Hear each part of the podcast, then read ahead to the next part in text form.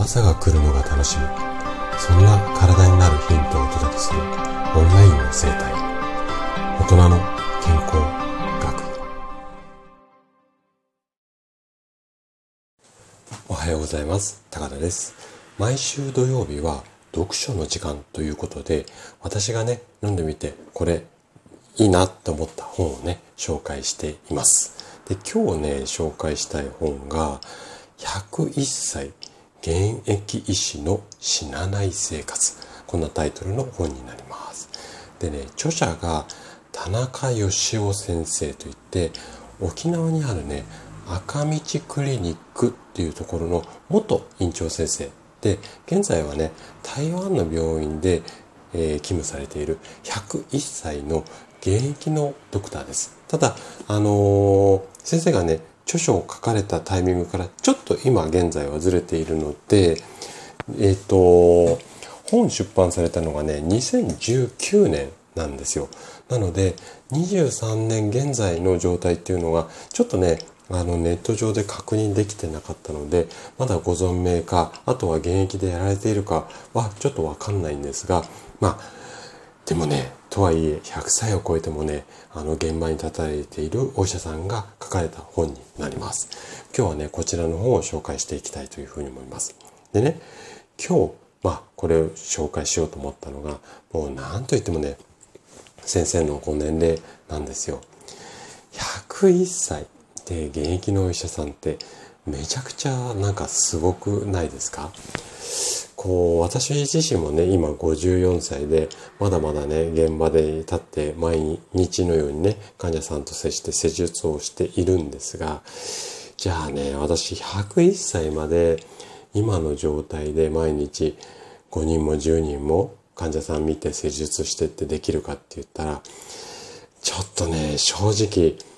自信ないです。で、今50代でも、やっぱりこの道に入った40代の時と比べたら、やっぱりもう患者さんの数っていうのも、自分がね、最大限のパフォーマンスをあの出せるためにセーブしているような状態です。本当にね、駆け出しの頃は朝8時から、うん、夜の6時、7時ぐらいまでかな。ご飯食べずに1日20人30人って普通に施術をしてたんですが今そんなことやったらぶっ倒れちゃいますよね。でえっ、とちょっと話脱線したので元に戻しますがまあねこんな先生がどうすれば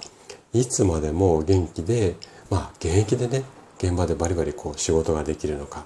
まあそのために大切にしているまあ、考え方っていうか習慣これをね45個あの先生の方がまとめてギュッとこう一冊にまとめたこんな態度あのこんな内容の本になります。で詳しい内容はねぜひぜひね本書を手に取って読んでいただきたいのですが初めにの部分で先生はこんな風に書かれています。45の習慣はいずれも至ってシンプルであれやればやるほど健康になるだけではなくやればやるほど人生を謳歌できるというおまけ付きです。もうシンプルでやればやるほど結果が出る内容なんてしかも先生が今ね実際に100歳超えても元気でバリバリ働かれてる先生が言うから余計説得力ありますよね。でこの話聞くとちょっと読んでみたくなりますよね。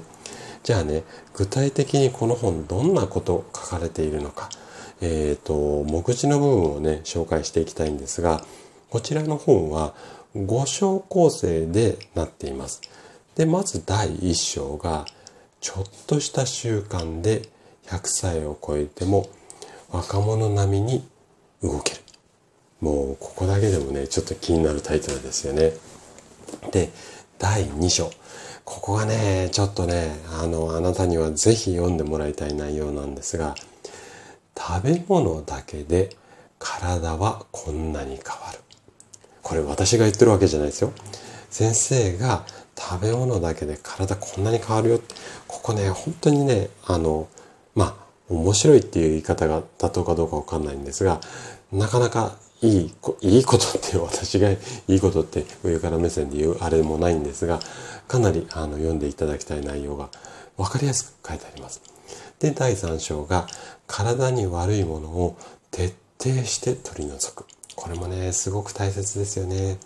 で、第4章が病は元気で長生きのきっかけになる。で、最後第5章。100歳を超えても心がワクワクする気の持ち方。どれもね、すごく気になるタイトルだと思うんですよね。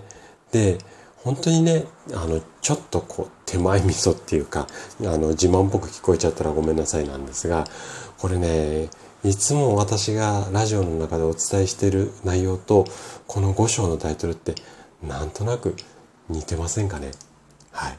そういった意味も含めて、ぜひぜひね、今回の本はね、ちょっと手に取って読んでほしい一冊です。で、例によって例のごとく、おそらくね、図書館にもあるんじゃないのかなと思いますが、もしね、図書館になかったり、まあ45もヒントがあるので、一回読んだだけだとなかなかね、覚えきらないと思いますので、借りるの借りるのではなくて購入したいよっていう場合は Amazon のリンクを概要欄につけてありますので、ぜひね、そちら参考にしていただけたら嬉しいです。はい。ということで、今日も最後まで聞いていただきありがとうございました。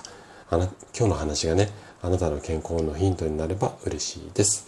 それでは明日の朝7時にまたお会いしましょう。今日も素敵な一日をお過ごしください。